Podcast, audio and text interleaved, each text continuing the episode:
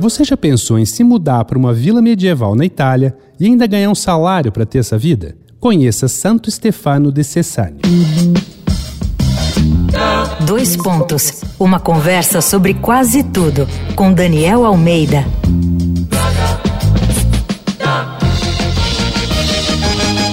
A série Jeitos de Morar do Dois Pontos continua rodando o Brasil e o mundo, contando histórias de como viver em locais diferentes.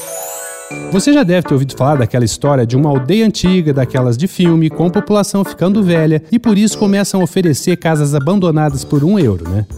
A vila medieval Santo Stefano de Cessânio, em Abruzzo, teve uma ideia diferente. Eles pagariam para as pessoas se mudarem e começarem um negócio lá. A ideia do prefeito não era vender nada, ele só queria manter a cidade viva. Santo Stefano fica a 1.250 metros acima do nível do mar, dentro do Parque Nacional Gran Sasso e Monte della Laga. O local tem apenas 115 residentes, cerca da metade deles aposentados. Menos de 20 moradores são menores de 13 anos. A prefeitura então ofereceu aos novos residentes com menos de 40 anos uma ajuda mensal por três meses até o máximo de 8 mil euros por ano, além de um aporte de até 20 mil euros para quem abrir um negócio.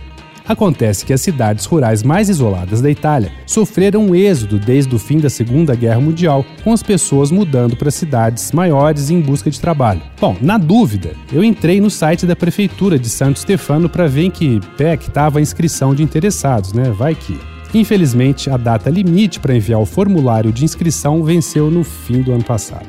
Alguém aí conseguiu participar das seletivas? Mas fica a dica, hein? Ajudar a rejuvenescer aldeias remotas da Itália pode ser um bom plano de vida. Entra lá no arroba Danico Illustration e me fala se toparia uma empreitada dessas. Aproveita também e dá uma olhadinha nas ilustrações inspiradas na série Jeitos de Morar. Eu sou Daniel Almeida, dois pontos. Até a próxima. Você ouviu Dois Pontos uma conversa sobre quase tudo com Daniel Almeida.